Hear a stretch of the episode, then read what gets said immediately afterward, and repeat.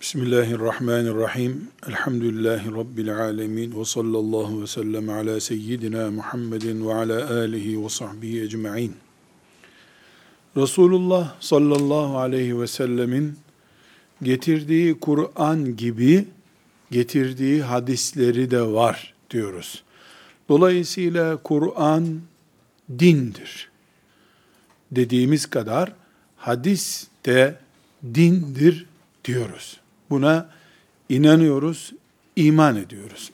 Aksi takdirde Resulullah sallallahu aleyhi ve sellem Efendimizin hadislerinin dikkate alınmadığı bir ortam ya da onlarsız gidilen din hayatı Allah'ın bizden murad ettiği din değildir. Eksik dindir filozofların, sosyologların, hukukçuların müdahale edeceği, boşluklarını bilim dallarının dolduracağı bir din ortaya çıkar. Eğer biz Peygamber sallallahu aleyhi ve sellemi bir kenara çekersek, hadisleri ile ona iman ettiğimiz halde, hukukçulara şu boşluğu doldurun demek zorunda kalırız sosyologlara ne diyorsunuz demek zorunda kalırız. Peygamber sallallahu aleyhi ve sellemin bizim üzerimizdeki ruh terbiyesini kaldıracağımız için hadis kanalıyla psikolojiye muhtaç, onsuz hayatımızı düzeltemeyecek hale gelebiliriz. Nauzu billah. Onun için hiç tereddüt etmeden hadis dindir diyoruz. Fakat hadis dindir derken mümin olarak biz bunu söylüyoruz. Elhamdülillah böyle iman ediyoruz. Hiçbir tereddüdümüz asla yok. Fakat şeytan için Kur'an'ı kaldırmadan önce onun yanında daha rahat oynayacağını düşündüğü bir hadis ağırlığı vardır. Bunu gidermeye çalışacaktır şeytan. Nitekim son yıllarda Müslümanlar olarak Peygamber sallallahu aleyhi ve sellem Efendimizin hadisi şeriflerine karşı bir laubalilik, edep dışılık, cüret, Allah'ın peygamberine karşı, dolayısıyla Allah'a karşı bir cüret boy göstermiştir. Buna bir cevap verme ihtiyacı hissetmiyoruz. İman meselesi bu. Birisi çıkıp meleklere inanmıyorum dediğinde, ne yapıyorsak onu yapacağız. İnanmıyorsan inanma. Müminiz biz, biz iman ediyoruz deriz. Kendi bilgimizi takviye etme ihtiyacımız var bizim. Biz sağlam inanırız. Gerisinde herkesi Allah ile baş başa bırakarız. Ebu Leheb peygamberliğini tanımıyorum senin dedi. Dünya yerinden oynamadı. İman eden etti. Ebu Bekir radıyallahu anh ilk iman eden oldu. Amcası olmadığı halde amcası olan Ebu Leheb de ilk isyan eden oldu. Dünya yine devam etti ama Ebu Bekir radıyallahu an sürekli iman takviyesiyle yaşadı. Bizim e, birilerine cevap yetiştirmemiz hem mümkün değil hem gerekli değil. Onların arkasında iblis var. Her gün bir şey üretecek. Ama kendi hadis imanımızı Resulullah sallallahu aleyhi ve sellem Efendimizle bağlantımızı 24 saat, hani diyorlar ya 7-24, 7-24 heyecanlı, güçlü, sarsılmaz tutmamız lazım. Bu dersimizde Allah'ın lütfu ile, Rabbimin inayeti ile biz hadisi nasıl dinden kabul ediyoruz? Nasıl Resulullah dedi ki sözü bizi sonsuza kadar bağlıyor. Bunu bir açıdan örneklendireceğiz inşallah. Şimdi kardeşlerim biz bir defa şunu biliyoruz. Resulullah sallallahu aleyhi ve sellem 23 sene rahat bir şekilde konuştu. Her Allah'ın konuşmasını istediği şeyi konuştu. Bir. İki. Ashab-ı kiram yani onun etrafındakiler Allah onlardan razı olsun. İlk nesil. Bu konuştuğu şeyleri hatıralarına kazıdılar. Bir iki istisna dışında not defterlerine filan gün şurada şunu söyledi diye bir not yazmadılar. Çok az 2-3 sahabinin özel bir not tuttuğu olabilir. O da zaten on binlerce sözden ya üç tanedir ya on tanedir. Ashab-ı kiram hafızalarına yazdılar. Özellikle ashab-ı kiramın zeki olanları, kültürü geniş olanları bunu daha önce yaptılar. Ancak bütün sahabiler daha sonra Resulullah sallallahu aleyhi ve sellem'den şunu duymuştum ben diye ders vermediler. Neden? Kimisi gelip üç gün Müslümanlık gördü, dördüncü gün bir görevle bir yere gitti, bir daha göremedi. Herkesin ezber tutma ve ezberini yayma gayreti olacak kapasitesi yoktu. Hepsi kendisini Müslüman, Müslümanlığı yaymaya çalışan kimseler gördüler ama sahabilerin hepsi hocalık yapacak nitelikte değildiler. Nasıl şimdiki toplumda e, mesela bir İmam Hatip Lisesi'nde bin talebe okuyor, onlardan üç tanesi bilemedin on tanesi alim adayı olarak veya yazar çizer olarak ortaya çıkıyor. Kaçı yazar oluyor onların? Her okuyan yazar olmuyor. Her okuyan alim olmuyor. Her sahabi sahabidir. Allah'ın razı olduğu kuldur. Sahabi olarak öldüğü için. Ama her sahabi alim değildir. İbn Hazm e, el-Endülüsi dediğimiz yani meşhur zahiri mezhebin imamı ashab-ı kiramdan hadis rivayet ede, etmiş alimlerini toplamış. Yani bu kitapta hangi sahabi kaç hadis rivayet etti bunu toplamış hicretin 5. asrında. Elinde bilgisayar yok, anketör değil ama toplamış. Allah ondan razı olsun. Ee, bu kitabın üzerine daha sonra çalışmalar yapılmış. Acaba eksik bırakılmış mıdır diye. Toplam 990 kadar sahabinin adı çıkıyor. 120 bin sahabi olduğunu kabul ediyoruz. Bu rakam 3 aşağı 10 yukarı olabilir. Ama veda hutbesi dikkate alınarak sahabi istatistiği yapılıyor. 120 bin sahabi olduğu düşünülüyor. 120 bin sahabiden Resulullah buyurdu ki sallallahu aleyhi ve sellem diyen 990 kadar bazı tereddütlü sahabi midir, tabi midir diye tereddüt edilen birkaç kişiyle beraber 1050'yi bulmuyor bu rakam. Yani sahabenin Resulullah dedi ki sallallahu aleyhi ve sellem diyeni yüzde bir civarındadır. Yüz sahabiden birine bu şeref nail olmuş. Asmah Esma-u Sahabetir Ruvat isimli e, kitabında İbn Hazm bunları toplamış. Daha sonra Zehebi gibi İbn Salah gibi alimler de bunu tetkik etmişler. Yani bu e, İbn Hazm'in bu istatistiği ciddi bir rakam. Buradan nereye çıkıyor? 120 bin kişi veda hutbesini dinledi. Bu 120 bin kişi de bellihu anni velev ayeten bir ayet bile olsa benden muhakkak götürün. Yani hepiniz hoca olun diye talimatı veda hutbesinde açık seçik Resulullah sallallahu aleyhi ve sellem buna rağmen peygamber adına konuşma meselesi e, bin sahabeye anca nasip olmuş. Yüzde bir bu rakam. Yüzde bir. Bu neyi gösteriyor?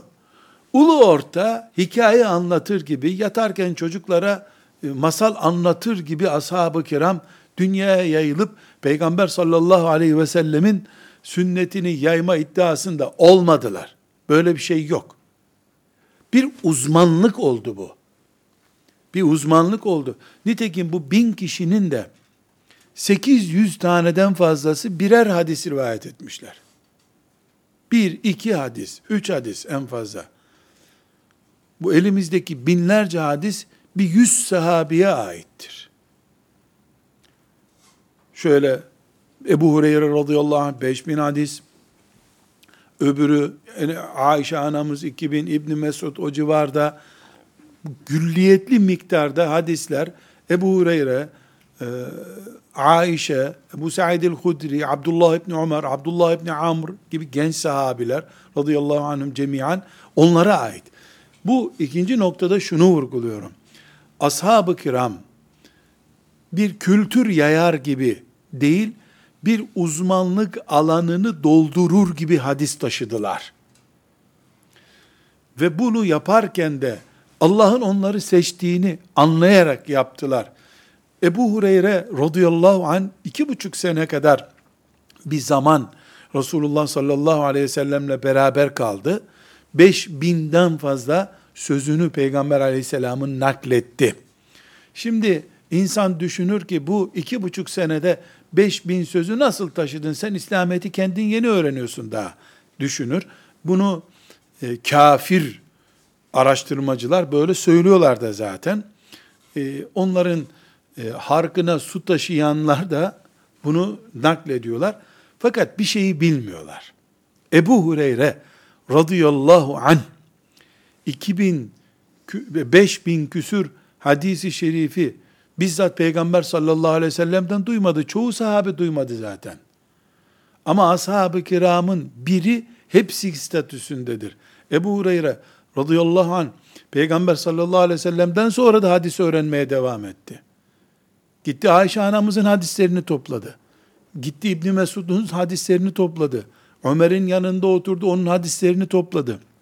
Ebu Hureyre radıyallahu anh uzman hadisçidir.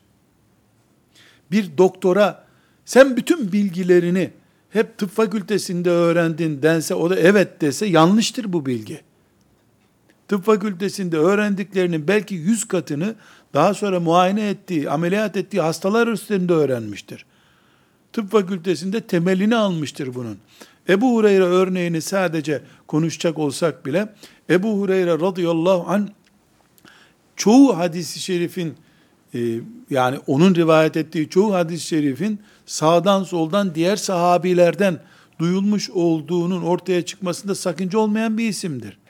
Evet, hangi hadisi nereden öğrendiğini bilmiyoruz ama Ebu Hureyre mutemet, mutemet isimlerden toplamıştır.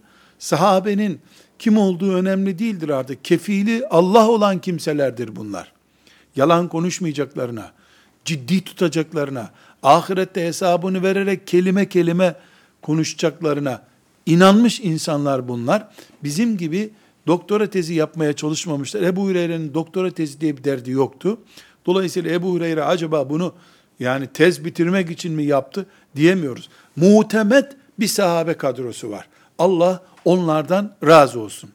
Ashab-ı kiram özellikle Orta Doğu bölgesine ama ta Hazar Denizi'ne yakın bölgelere kadar gittiler.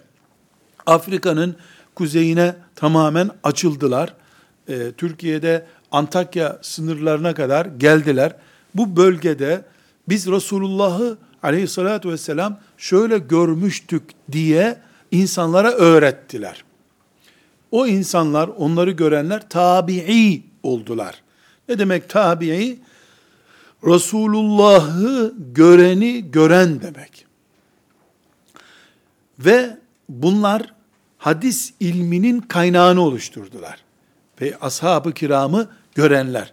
Bugün elimizdeki mesela 10 bin hadisin 10 bininin de sahabe ve sahabenin talebelerine dayandığı söz konusu. Yani sahabenin e, söz konusu olmadığı hadis sadece bir sahabiyi anlatan tabi olur. Tabi de Ömer'i böyle gördüm der. Hasan Basri der ki ben Ali'nin şöyle yaptığını gördüm der. Onu da biz hadis kabul ediyoruz. Neden? Çünkü Raşid halifelerden birisine ait aktarım yapıyor bize. Hadislerin büyük bölümü ashab-ı kirama ait. Az bir bölümü de ashab-ı kiram üzerinden bize taşıma yapan tabi'in nesline ait. Bugün biz Resulullah dedi ki aleyhissalatü vesselam diye bir cümle duyduğumuzda ciddi bir itimatla bunun Resulullah demiştir diye inanıyoruz. Neden? Sallallahu aleyhi ve sellem bir, bir, sahabeye yüzde yüz itimat ediyoruz. Çünkü onlar halkanın ilk düğmesi. Onlar çürükse İslam diye bir şey yok ortada demektir. Ashab-ı kiramın çürüdüğü bir e, anlayışta yani yok kabul edildiği, defolu kabul edildiği, arızalı görüldüğü bir anlayışta İslam diye bir dinden söz etmenin de bir manası yok. Dolayısıyla ashab-ı kiramda tartışmıyoruz. Ashab-ı kiramdan Resulullah dedi ki aleyhissalatü vesselam diye veya şöyle yapıyordu diye aktarılan bilgilerde de bir sorunumuz yoktur. Hiç yok hem de. Neden? Çünkü, evet burayı not alıyoruz. Çünkü sahabeyi tartışmıyoruz ama sahabenin ötesinde her kim varsa Resulullah dedi ki diyen onların ciğer röntgenlerini çektikten sonra alimler bu hadisi Resulullah dedi demişlerdir. Sallallahu aleyhi ve sellem. Bazı hadisleri okurken bu hadis sahihtir dediğimiz ifade budur. Bugün bize Resulullah dedi ki diye İbn Mace'den, Bukhari'den, Tirmizi'den, Ahmet bin Hanbel'den kitap isimleri veriyorum. Nakledilen bilgiler röntgene konmuş, laboratuvarda incelenmiş ve onaylanmış bilgilerdir. Şöyle bir olay yok. Bir varmış, bir yokmuş, bir gün bir sahabe bir yere gidiyormuş. Muşlu bir anlatım yoktur. Filan yerde dediği belgelenmiş sözlere biz hadis diyoruz. Bu belgeye sahip olmayanlara da hadis demiyoruz. Diyorsak da zayıf hadis diyoruz. Onu farz, vacip, haram konularında kullanmıyoruz. Kullanmıyor alimlerimiz yani. Bizim benimle veya benim yaşıtlarımla ilgili bir mesele değil bu. Dinimizin kaynaklarından olan hadisler bize taranarak, laboratuvara konarak, e, onaylanarak gelmiştir. Bu onaylamayı da Ahmet bin Hanbel isimli Bağdat'ta yaşayan büyük bir alim yapmamıştır. Ahmet bin Hanbel gibi Bağdat'ta, Şam'da, Kahire'de, Horasan'da veya diğer Basra'da, Küfe'de, San'a'da binlerce alim göz nuru dökmüş, incelemiştir. Ve evet demişlerdir. Onun için sahih diyoruz biz buna. Öbürüne de zayıf diyoruz. Neden? Resulullah sallallahu aleyhi ve selleme ulaşan yolunda sorun var çünkü. Burada kardeşlerim çok net konuşuyoruz. Net anlamamız gerekiyor. Hadisi şerifler üzerinde ismi bulunan, nasıl ismi bulunan? Çünkü bir Bukhari hadis kitabı. Burada Resulullah dedi ki diye bir cümlemiz var bizim sallallahu aleyhi ve sellem. Resulullah dedi ki sözünden sonra o sözü okuruz biz ancak bu söz Bukhari'nin kitabına nasıl girmiş bunu adımız gibi biliyoruz. Neden? Çünkü Ebu Hureyre demiş bu sözü diyor. Ebu Hureyre taşıyor. Ebu Hureyre'yi araştırmıyoruz, kefili Allah çünkü. Ama Ebu Hureyre'den duydum diyeni araştırıyoruz. Tabi de olsa. Ebu Hureyre'nin talebesi de olsa. Ömer bin Hattab radıyallahu anh'ı görme şerefine nail olmuş olsa bile inceliyoruz onu. Nasıl inceliyoruz? Bir, Müslümanlığı ne durumda? Sıradan bir Müslüman mı? Peygambere kilitlenmiş bir Müslüman mı? Buradan bir puan veriyor. İki, zeka durumu nasıl? Bir sözü bugün duydu, iki sene sonra karıştırarak mı anlatıyor? On satırlık bir cümleyle bir satırlık bir cümleyi aynı tutabiliyor mu? Zekasını da inceliyoruz. Üç, bilgi karışımı yapıyor mu bu adam? Onu inceliyoruz. Yani Ahmet'in bilgisini Mehmet'e, Mehmet'in bilgisini Ahmet'e karıştırıyor mu? Yine zeka boyutuyla inceliyoruz. Sonra Ebu Hureyre'den duydum diyor. Gerçekten duymuş mu? Ebu Hureyre ile nerede buluşmuş? Nasıl buluşmuşlar? Bu buluşmanın doğruluğunu inceliyoruz. Üç. Dört. Ondan duyan birisi var. Buhari'den önce bir kişi daha var çünkü. Yani Ebu Hureyre'den Hasan duymuş. Hasan'dan duyan bir kişi daha var. Aynı incelemeyi onun için de yapıyoruz. Onun bir talebesi daha var. Onun için de bu incelemeyi yapıyoruz.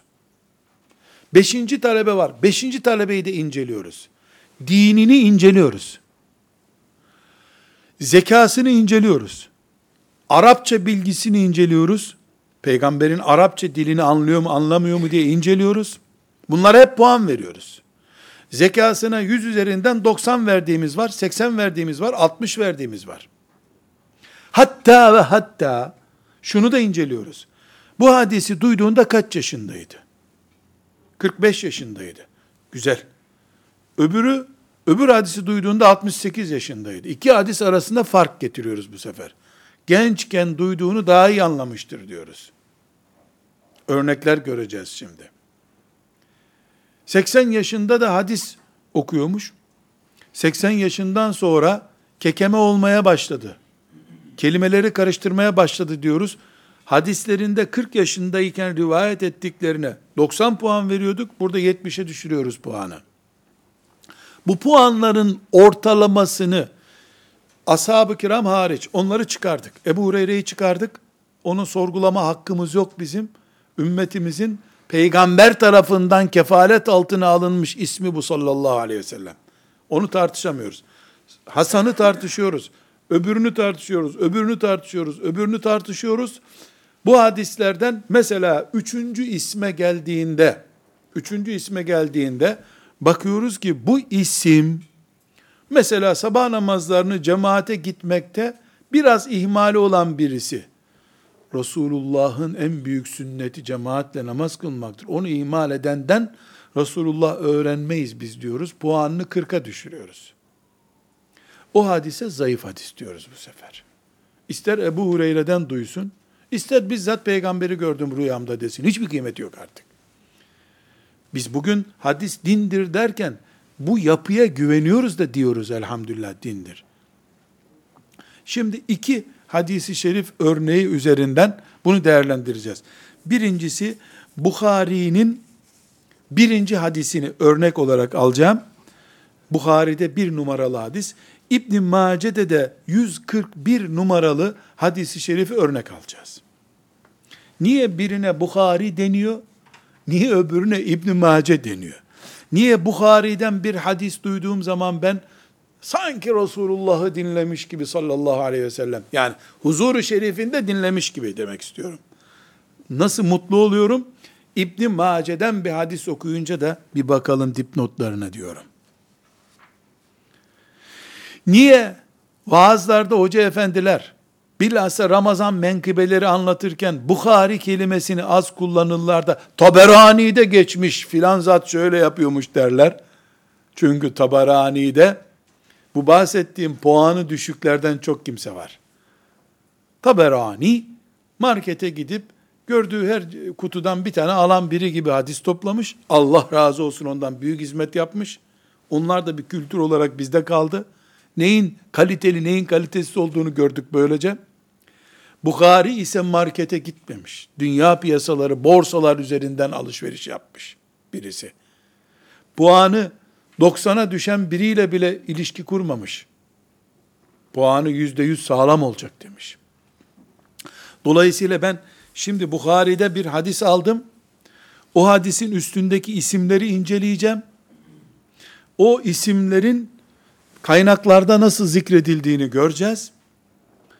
Çünkü alimlerimiz bir bölümü hadis toplamış bir bölümü de toplanan hadisleri laboratuvarda incelemiş. Rivayet ve dirayet diye hadis ilmini ikiye bölüyoruz biz. Ebu Hureyre'nin radıyallahu anh yaptığı, Hasan Basri'nin yaptığı rivayet ilmidir. Yani bildiğini aktarmış, bildiğini aktarmış. Gerisine karışmıyor.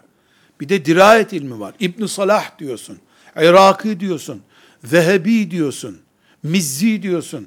Bu isimler dirayet alimleri. Resulullah sallallahu aleyhi ve sellem dedi ki diye konuşmuyorlar. Denmiş sözleri laboratuvarda inceliyorlar. Biz bugün 7 binden fazla ravi söz konusudur. Yani Ebu Hureyre radıyallahu anh'tan hadis duyup dedi ki diyen ikinci isim, üçüncü isim, dördüncü isim, beşinci isim umumiyette beş isimde biter. Altıncı isim olanlar da var. Mesela geri gelen sonraki alimler işte Dara Kutniler filan altı isimle peygambere ulaşabiliyorlar. Bazen yedi isim de nadiren olduğu olur. Üç isimle ulaşan da var. Mesela İmam Malik üç isimle ulaşıyor Peygamber sallallahu aleyhi ve selleme. Çünkü İmam Malik e, hicretin ikinci asrının adamı. Ondan önceki hocası birinci asrın sonunda. Onun hocası da birinci asrın ortalarında yaşamış. O da Abdullah İbni Ömer'le karşılaşmış. İsimler çoğaldıkça hadis aleminin bu tarafa doğru geldiği anlaşılıyor. İsimler azaldıkça sahabeye yakın olduğu anlaşılıyor. bu sebeple elimizdeki hadislerin her birinde isimler var. Asgari üç isim var, azami yedi isim var. Nadiratlar dışında bu isimlerin her birini dirayet alimleri incelemişler. Biraz önce bahsettiğim şekilde satır satır hepsini incelemişler. Hasan Basri'yi çok seviyorlar. Niye seviyorlar? Bu inceleme sonuçları hep sağlam çıkmış ondan dolayı. Süfyan'ı çok iyi seviyorlar. Niye? Süfyan muteber bir isim. A'meş'e şöyle diyorlar. Bukhari'yi çok seviyorlar çünkü Bukhari birilerini incelemiş. Onu da inceleyen olmuş. Bakılmış ki eleği çok titiz adamın.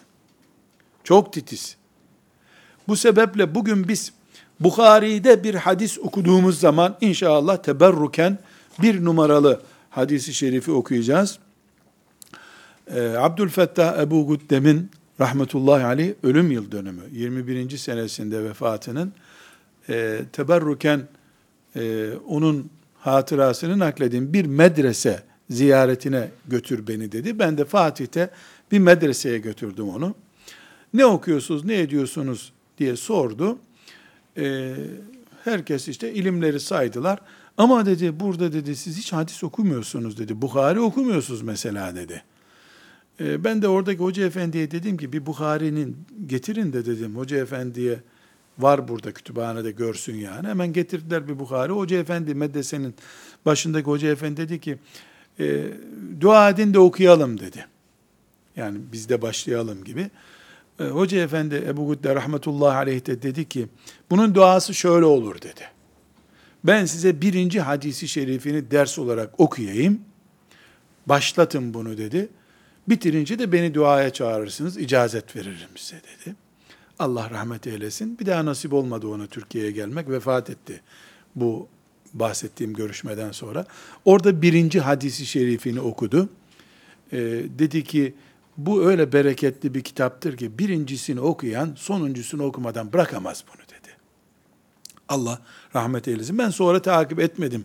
Devam edip etmediklerini. Bugün e, rastlantı olmaz. Her şey Allah'ın kaderidir. Ama öyle bir rastladı ki e, Hoca Efendi'nin bu vasiyetini aklımda tutuyordum. Şimdi birinci hadisi şerifini Bukhari'nin okuyoruz. 7 bin küsür hadisin hepsi için geçerli bunlar. Ne yapıyor Bukhari? Bir numaralı hadisinde bakınız ne yapıyor. Bukhari'de bir numaralı hadis. Meşhur bildiğimiz hadis. İnnemel a'malu bin niyat ve innemâ likullimri neva. Ameller niyetlere göredir. Herkese niyetinin karşılığı vardır. Bu hadisi şerifi Bukhari rahmetullahi aleyh Humeyd Humeydi e, Abdullah İbni Zübeyir isimli hocasından duymuş. Humeyd Süfyan'dan duymuş. Süfyan Yahya ibn Sa'id el-Ensari isimli şahıstan duymuş. Üçüncü isim. O da Muhammed İbni İbrahim et-Teymi'den duymuş. Dördüncü isim. O da Alkama İbni Vakkas el-Leysi'den duymuş. Beşinci isim. O da Ömer İbnül Hattab radıyallahu anh'ı dinlemiş. Ömer de demiş ki, Resulullah sallallahu aleyhi ve sellem buyurdu ki, innemel a'malu bin niyat. Bugün biz, innemel a'malu bin niyat, ameller niyetlere göredir diye bir hadise inanıyoruz. İman ediyoruz. Neden? Çünkü Ömer gibi bir adam Resulullah dedi diyor sallallahu aleyhi ve sellem. Bir sıkıntı yok. Ömer herhangi bir şekilde tartışma konumuz değil zaten. Ömer'in talebesi Alkama İbn Vakkas duymuş bunu. Alkame'yi laboratuvara getirdik. Alkame'yi şimdi göreceğiz laboratuvar sonuçlarını. Yani gidiyorsun kan tahlilinde rapor veriyorlar ya. Alkame'nin raporları bu kitaplarda. Alkame'den de Muhammed İbni İbrahim Teymi duymuş. Onun da laboratuvarda rapor şeyleri var. Tahlil sonuçları var. Kolesterolü, şekeri, tuzu her şeyi var. Ondan sonra Yahya İbni Sa'id el-Ansari Muhammed'den duymuş.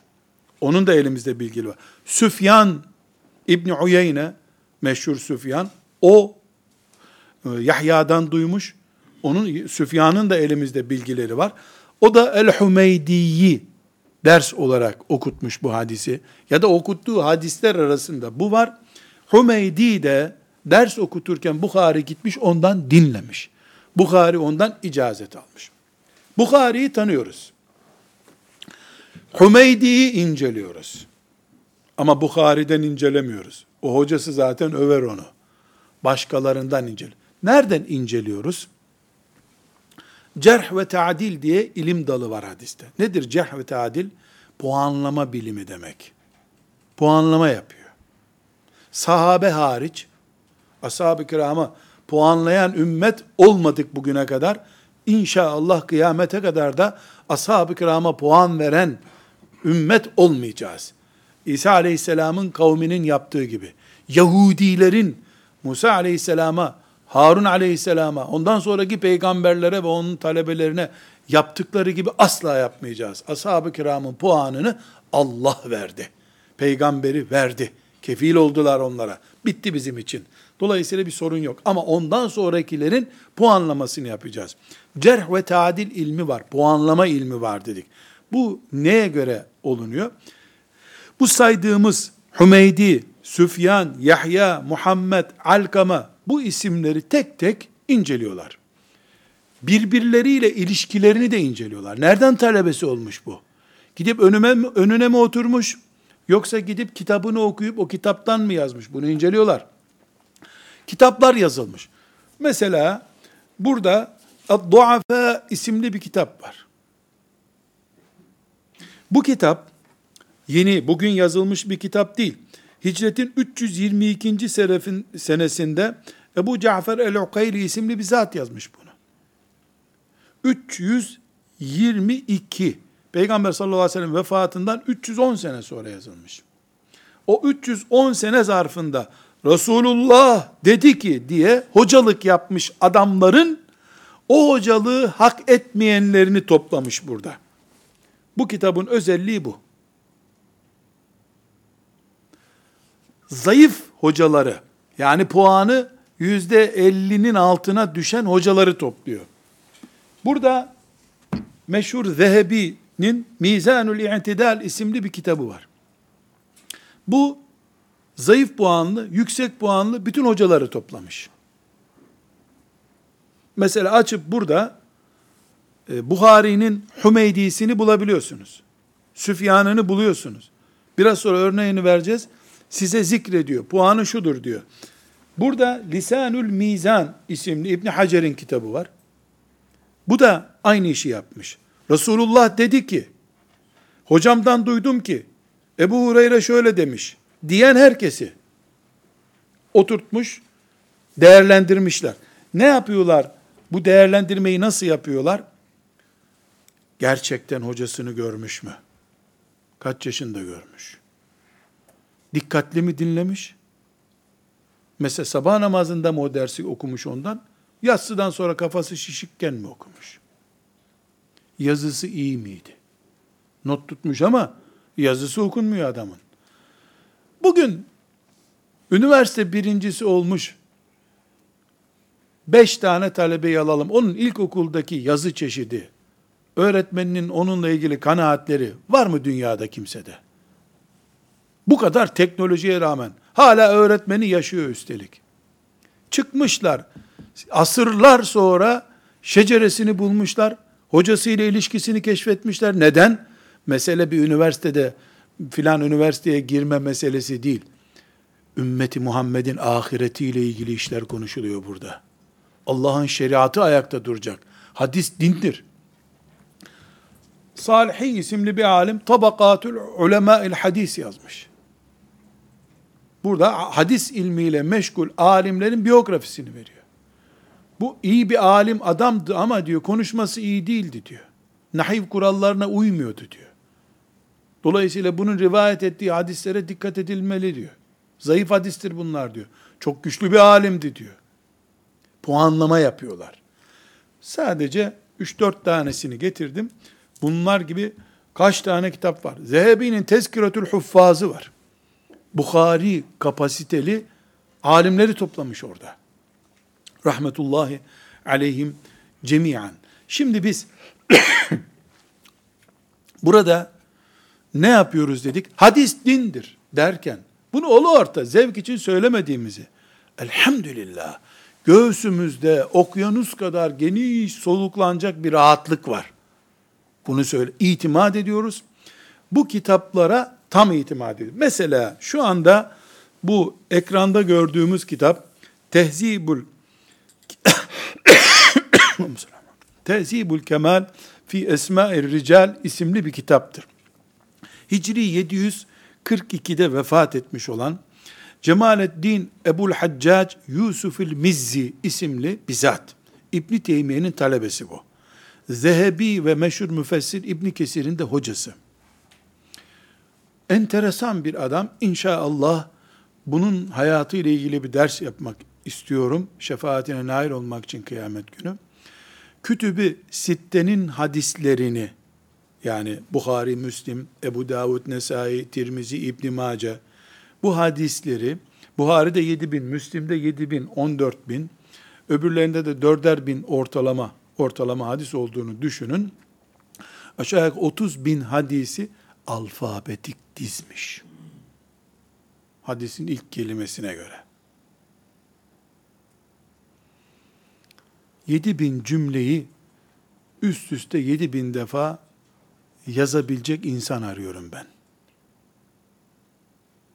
20 bine yakın farklı yerlerde, farklı kişilerin rivayet et. Mesela innemel a'malu bin niyatı elif harfinde yazmış. Sonra da sana diyor ki bu Bukhari'de filan yerde, Müslim'de filan yerde, Nesai'de filan yerde İbn Mace bunu rivayet etmedi diyor. Bugün bir bilgisayara bu kitapları yüklüyorsunuz. Arama yaparken hata yapabilir diye tereddütünüz var. Bu adamın çalışması üzerine asırlardır araştırma yapılıyor. Hala hatası bulunamadı. Ben diyorum herhalde ya gizli bir bilgisayarı vardı 800 sene önce. Keşfetmişti bilgisayarı da bize söylemediler. Ya da cinler çalıştı bu adama. Ya da Allah kim ne istiyorsa onu veriyor.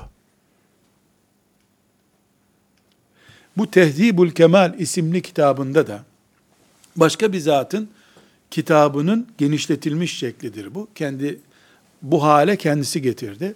Burada da 7 bin yüze yakın raviyi, bu bahsettiğimiz Hümeydiler, Süfyanlar, bunları tek tek inceliyor. Hangisi kaç puanlık adamdır onu söylüyor. Bunun üzerine de bir yığın çalışmalar yapılmış. Kafadan mı atıyor? Mesela 80 puanlık adamdır diyor. Bu puanlamayı ben adlandırdım böyle kolay anlaşılır. Kendilerine göre başka deyimleri var. O örnekleri göreceğiz ama neticesi puanlama yapıyorlar. Bunu incelemiş alimler. Yani Mizzi Allah rahmet etsin Şam'da muhteşem bir iş yapmış deyip bırakıp gitmemişler. Ümmeti Muhammed'de böyle bir anlayış yoktur. Ne kadar büyük alim olursan ol, Ebu Hanife bile olsan gelip Ebu Yusuf taleben senin yanlışını buluyor. Çünkü hepimiz Allah'ın kuluyuz. Alimlerin kulu kölesi değiliz. Şeyhlerin kulu kölesi değiliz. Vakıfların elemanı değiliz. Ümmetin elemanıyız. Allah'ın kullarıyız. Binaenaleyh sen ne kadar iyi iş yaparsan yap, Zehebi çıkmış bunun üzerine çalışma yapmış mesela. Hocası adamın üstelik. Bir de hocası. Hocasını çalıştırmış. Bunun üzerine özet yapmış. Yeniden elden geçirmiş hikmeti ilahi Allah Mizzi'yi korumuş. Mizzi'de hata yok. İyiye kötü dememiş. Kötüye iyi dememiş. Bir insan bu kadar nasıl çalışabilir? Onu bilmiyorum. Onu bilmiyorum.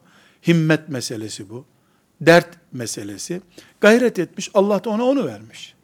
Nasıl biz Ya üniversite hazretleri diye tapınıyoruz. Sonra da üniversitemiz oluyor. Onlar da ya Rabbi şeriatına hizmet ettir beni. Peygamberinin sünnetine adım yazılsın diye gayret etmişler. Allah da onlara onu vermiş. Herkesin istediği, herkesin istediği. Bu zat, şu gördüğünüz Tehzibül Kemal isimli kitabını, bir de defalarca, iki üç defa değil, ders olarak da okutmuş. Bu bir nasip meselesi. Rabbim şefaatlerine bizi nail etsin diye gayret ediyorum. Şimdi dedik ki Bukhari'nin birinci hadisi şerifi böyle çıktısını aldım ben. Bu hadis innemel a'malu bin niyat hadisi. Bu hadiste sahabe Ömer radıyallahu anh çıkarıldığında Buhari'den başka beş ravi var. Bazı hocaları Bukhari'nin beşinci kişide biter, bazı dördüncü kişide biter. Mesela çok yaşlı bir hoca efendiye rastladığında, çünkü Bukhari 256 yılında vefat etti. Hicretin 256'sında vefat etti. Dolayısıyla Bukhari'nin de 50 senesini geriye doğru çekersek 200'lerde vefat etmiş hoca en iyi ihtimalle onun hocası olabilir. 200'lerde. Bu da hemen hemen 4 nesil demek. 4 nesil. Ama 80 yaşlarında 3 tane hoca ardarda arda rastlarsa dördüncü hocası yani dördüncü kişi sahabeden sonra dördüncü kişi onun hocası olabiliyor. Şimdi Hümeyd İbni Abdullah İbni Zübeyir bu, bu zat Buhari'nin hocası. Bunu e, buradan önceden ayarladım ben tabi. Fiilistleri arkada duruyor. Hümeydi'yi e, Tehzibul Kemal fi Esma'ir Rical'den bulabilirim. Zehebi'nin Mizanül İtidalinden de bulurum. E, Duafa'da bulamam ama. Çünkü Bukhari'nin hocaları arasında bu kitaba girecek kimse yok.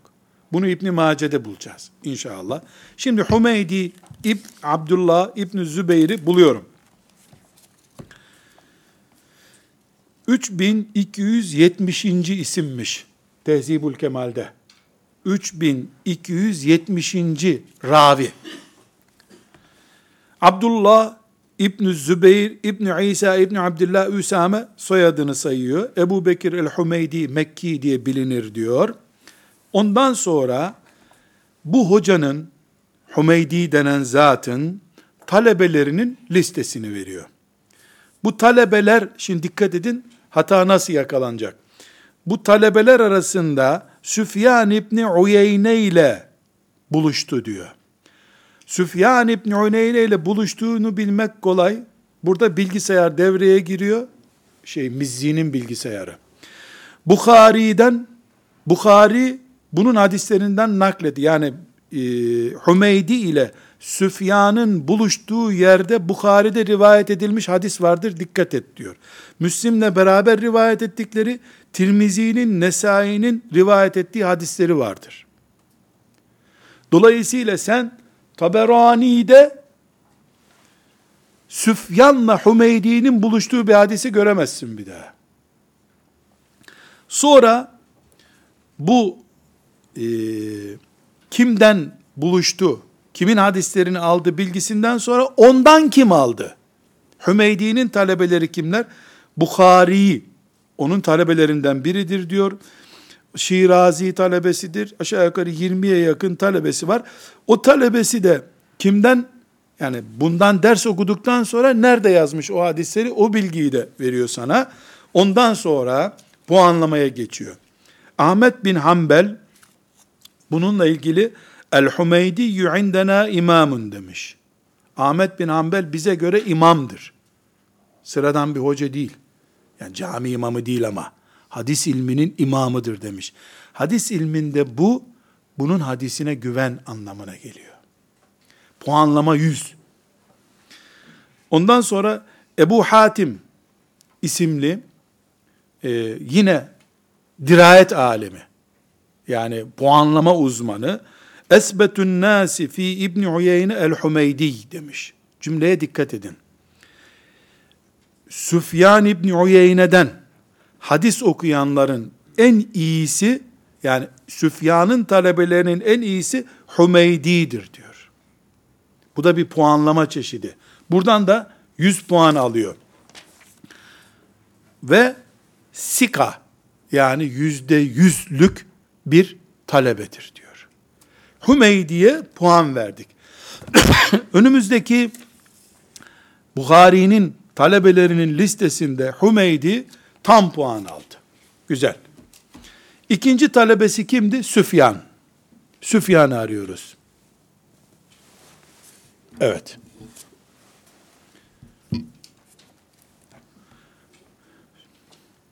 Bu Süfyan'la ilgili İbn Uyeyne, İbn İmran talebelerini, hocalarını öğreniyoruz. Fakat burada talebeli hocalarının Süfyan'ın hocalarının isimleri 2 4 6 sayfa sürüyor.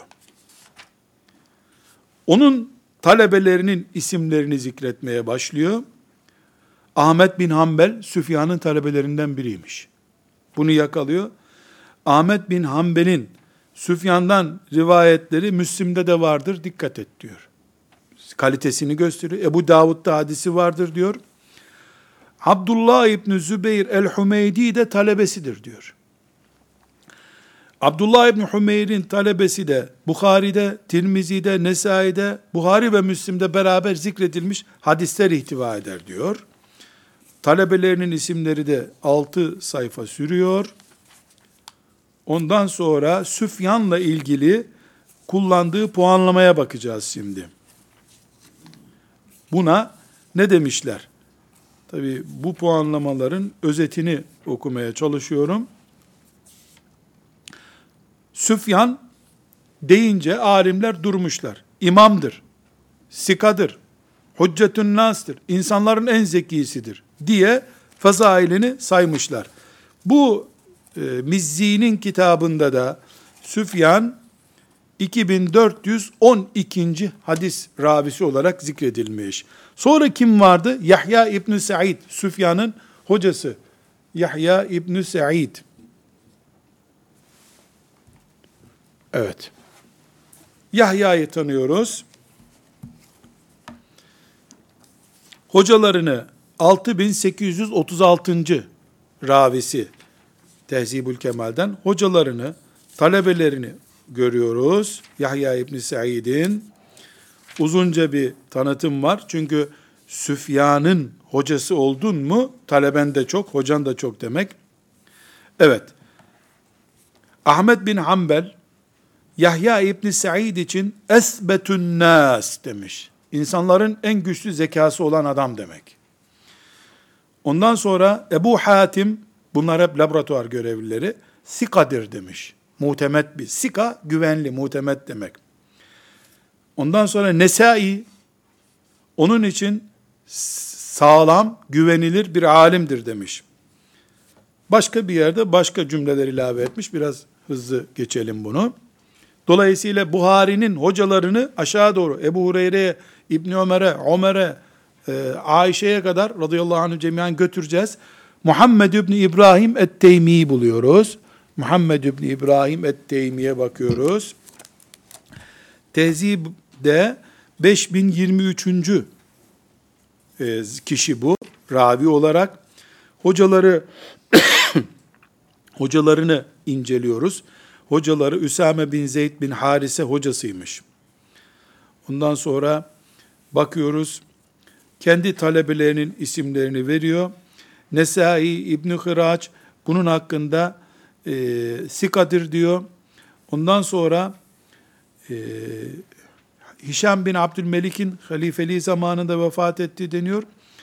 E, bunun rivayetlerindeki gücüyle ilgili çok hadis rivayet eden çok güvenli bir alimdir diye not düşülmüş. Kim? Muhammed bin İbrahim. Ondan sonra kim geliyor? Alkama bin Vakkas geliyor. Alkama bin Vakkas Bukhari'nin beşinci hocası. Alkama bin Vakkas'ı inceliyoruz. Bilal bin Haris el-Muzeni'den hadis rivayet etmiş.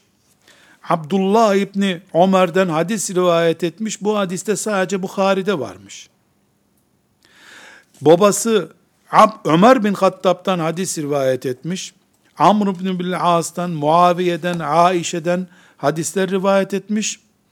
Bu bahsettiğimiz Muhammed İbni İbrahim de onun talebeleri arasında var. Nesai bu zatla ilgili sika bir alimdir demiş. Tabi'in de olsan sana raporlama yapıyorlar. Şimdi ben Bukhari'nin 256 yılında vefat eden Bukhari'nin hocalarını aşağı doğru, hocası Hümeydi, onun hocası, onun hocası, onun hocası, onun hocasını inceliyorum. Sika, yani 100 puanlık adam ifadesi geçiyor. Bu hadis benim önümde tertemiz, sorunsuz duruyor. Üstüne sahih yazılıyor. Bukhari'deki 70 bin, 7 binden fazla hadisin tamamının özelliği budur. Her hadiste ortalama 4 isim vardır. Sahabe hariç. Ortalama bazen 5'tir. 6 da olabilir. Tamamı için söylenecek tek şey budur. Onun içinde Buhari'yi eline aldı mümin sahih bir kitaptır diyor. Geçen gün bir hoca demişti ki Bukhari'de sahih olmayan bir şey buldum. Ne buldu biliyor musun? Bukhari'nin başlıklarını inceliyorlar. Bukhari'nin başlıkları hadis değil. Bu neye benziyor? Bu kitabın kapağı siyah, dolayısıyla içi gibi beyaz değil demeye benziyor. Bukhari'nin hemen hemen bine yakın başlıklandırması var. Başlıklar hadis değil ki kendi kafasından koymuş onları. Resulullah sallallahu aleyhi ve selleme vahyin iniş tarzı diye bir başlık koymuş. Bir inceliyorlar bunun senedi yok diyorlar. Zayıf hadis var bu kitapta. Yani çoluk çocuk eline düştü mü düşmanın bile biraz akıllı olması lazım insanın. Yani oryantalistler bunu yapmıyorlar mesela. Daha akıllıca gavurluk yapıyorlar. Şimdi İbn Mace 273 yılında vefat etmiş. Hemen hemen Bukhari'den 20 sene sonra. İbn Mace'de muhaddis, alim ama Bukhari gibi ince elekli biri değil. Eleği biraz kalın. Eleği kalın biraz. Yani aşağıya geçen çok olmuş.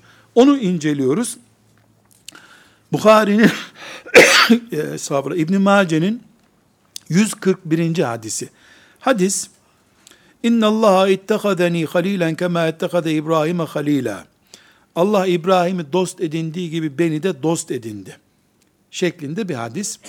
Bu hadis doğrudur, eğridir. Manası ne onu ilgilenmiyor. Hadisçi ne ile ilgileniyor?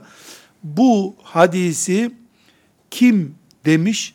Peygambere ulaştığı silsile, mantık doğru mu? Bu hadis Abdullah İbni Amr İbnül As radıyallahu anhuma peygamberden aktardı deniyor. Abdullah İbni Amr'dan Kesir İbni Murra isimli tabi almış bunu. Ondan Abdurrahman İbni Cübeyr İbni Nüfeyr almış. Ondan Safvan İbni Amr almış. Ondan İsmail İbni Ayyaş almış. Ondan Abdülvehhab İbni Dahhak almış. Dolayısıyla e, İbni Mace ile Abdullah İbni Amr radıyallahu anhuma arasında beş isim var. Bu isimleri inceleyeceğiz. Mesela İbn Mace 273'te vefat etmiş. Hocası Abdülvehhab İbn Dahhak. Abdülvehhab İbn Dahhak kim? Şimdi inceliyoruz. Mizzi'ye geldik. Ee, Mizzi Tehdibul Kemal fi Esma Rical isimli kitabında Abdülvehhab İbn Dahhak'ı inceliyor. İsmail İbni Ayyaş'ın talebesiymiş. Ondan İbn Mace hadisler rivayet ediyormuş. Başka hadis rivayet edenleri de var ama İbn Mace en büyük talebesi. Ab Abdülvehhab'in Abdülvehhab'in en büyük talebesi İbn Mace. Şimdi bakıyoruz. Abdülvehhab hoca kâne yadavul hadise kad ra'eytu. Ebu Davud demiş ki hadis uydururken rastladım ben bu adama. Sıfır. Puan sıfırlandı bitti. Abdülvehhab öldü. Abdülvehhab'ı öldürdüler. Nesai demiş ki bu sika bir adam değildir, metruktur. Yani hadisçiler arasında adı yok bunun. İbn Mace'nin hocasını öldürdüler. Kariyerini bitirdiler. Kariyerini bitirdi. Bakıyoruz Zehebi ne diyor? Abdülvehhab Dahhak için Mizanül İ'tidal isimli kitabında. Kezzebehu Ebu Hatim. Ebu Hatim bu adam yalancıdır dedi diyor. Ebu Hatim büyük bir laboratuvar. Onkoloji laboratuvarı gibi bir laboratuvarın adı. Ebu Hatim. Nesai ve diğerleri de metruk bir adamdır. Bizde terk edilmiştir. Adı geçmez. Dara Kutni munkarul hadis. Bu adamın rivayet ettiği hadisler münkerdir demiş. Yani eğri büğrü şeyler rivayet eder. Duafa isimli kitaba geliyoruz. Okeyli'nin. Burada bakıyoruz ne diyor? Şam'da yaşadı diyor. Metrukul hadistir. Hadisine itibar yoktur. İbn Mace'de rivayet ettiği inna Allah ettehazini halilen o men Allah beni dost edindi diye rivayet ettiği hadis leyse lehu aslun an sikatin. Bu hadisin güvenilir bir ravi tarafından rivayet edilen aslı yoktur diyor. Bu afada. Ve la yutabi'u illa men ve dune ve mislehu. Bu hadisi başka rivayet edenler de bu Abdülvehhab gibi zayıf adamlardır hep zaten diyor. Ne oldu? İbn Mace'nin hocasını mezara gömdüler. Niye? Onların vakfına bağlı değil. Diye mi? O tarikattan da değilmiş hem de. Değil. Dertleri o değil. Resulullah'ın sözünü söyleyecek ciddiyette bir adam değil. Bu Davud ne dedi? Yanımda yalan hadis uydurdu gördüm onu dedi. Bitti adam gitti. Bundan sonra Karadeniz'de bir deyim var. Uçan kuşu ağzınla yakalasan dikkat etmeyiz sana diyorlar. Yani kuş yakalasa kıymeti yok artık. Bir kere yalan konuştuğu tespit edildi. Din ciddi. Bu bir tane isim zayıf diye damgalandı mı bu hadis zayıftır. İbn Mace güvenli kitap bunu çıkarıyoruz içinden. İsmail İbni Ayyaş'a bakıyoruz. İsmail İbni Ayyaş'ı görelim. İkinci Buhari'nin hoca e, İbn Mace'nin hocasının hocası İsmail İbni Ayyaş Hıms'danmış. Bir sürü talebeleri var. Abdülvehhab talebesi olduğu ortaya çıkmış.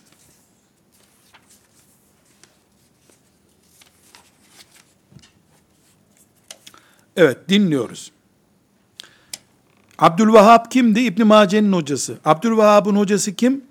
İsmail İbn Ayyaş. İsmail İbn Ayyaş ile ilgili kararlara bakıyoruz. İza haddese an ehli beledihi fe sahihun ve izâ haddese an gayri ehli beledihi fe fihi nazarun. Bu adam Şam'daki hocalarından hadis rivayet ettiği zaman güzel hadislerdir. Ama Şam'ın dışına kendisi çıkmadığı için başkalarından duyduğu hadisleri rivayet, Bağdatlı bir hocadan, Yemenli bir hocadan hadis rivayet ediyorsa zayıftır o. Hocaları ile kontak sorunu var. Şam'da yaşıyor, Şam'daki hocalarla güzel yaşamış. Başka bir yerde de, başka hocalarda Şam'dan hadis naklettiği zaman sahihtir, gerisi zayıftır demiş.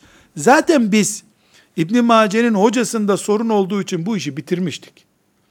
İkinci bir defa problemli bir adamla karşılaştık.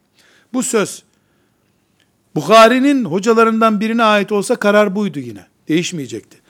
Öbür hocası kim? İsmail'in Safvan İbni Amr. Safvan İbni Amr'ı inceliyoruz.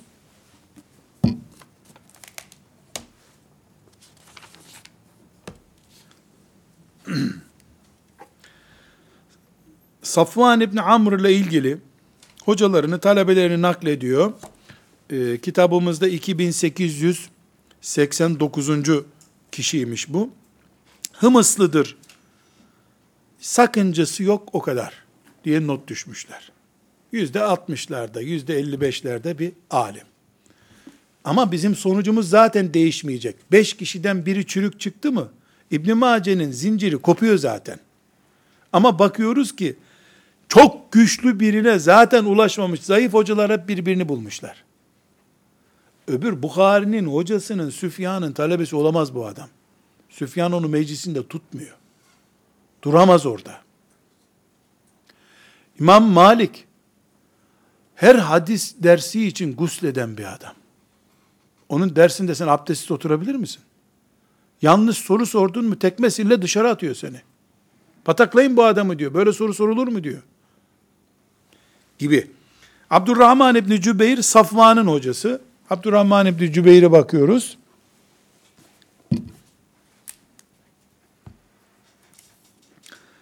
O da Enes İbni Malik'ten hadis okumuş. Abdurrahman İbni Cübeyr. Sevban'dan, Efendimizin azatlık kölesi Sevban'dan okumuş. İsmail İbni Ayyaş ondan ders okumuş. Safvan ders okumuş. Nesai bu adam güvenli adamdır demiş. Kim için? Abdurrahman İbni Cübeyr için. Ebu Hatim de hadisleri kullanılabilir demiş. Muhammed İbni Saad güvenli bir adamdır demiş. Ama talebesi çürük çıktı. Kesir İbni Murra, Murra bu Abdullah İbni Amr'ın talebesi. Kesiri bakıyoruz. Adamın bir kabahati yakalanmış. Kesir İbni Murra tabiinden. Ama Peygamber sallallahu aleyhi ve sellem'den Ebu Davud'da mürsel hadis rivayet ettiği yakalanmış. Tabi adam. Tabi ne demek? Sahabeyi görmüş. Ama direkt Resulullah dedi ki diye hadis rivayet etmiş. Ya Resulullah'ı sen nerede gördün? E, Abdullah İbni Amr'ı gördüm. Peki Abdullah İbni Amr niye demiyorsun? Niye bize dosyadaki ismi zikretmiyorsun? Bu bir zayıflık nedeni. Çizmişler üstüne hemen. Ebu Davud'da bir hadiste mürsel hadisi yakalandı diyor. Geçen sene trafik suçun varmış der gibi oluyor bu. Böylece geldik İbn Mace'nin hocalarından ikisinin zayıf, birinin orta halli, ikisinin de iyi olduğu ortaya çıktı. Ama beş isimden biri çürük olunca İbn Mace çürük bir yolla Abdullah İbni Amr radıyallahu anhuma'ya ulaştı. O hadise zayıf dedik. Zayıf hadisle ne yapacağız? Bunu atacağız mı? Ayrı bir mesele. Onu başka bir zamanda inceleyeceğiz inşallah. Şimdi kardeşlerim iki şeyi zikrediyorum. Bir, Allah bu emeklerin sahiplerinden razı olsun. Bugün bilgisayarla yapılamayacak şeyleri yapmışlar. Ve hadis dindir derken yüzde yüz inandığımız bir sözü bize söyletmişler. Bizi, onları, bütün bu emek sahiplerini Allah Havz-ı Kevser'inde peygamberiyle buluştursun. Velhamdülillahi Rabbil Alemin.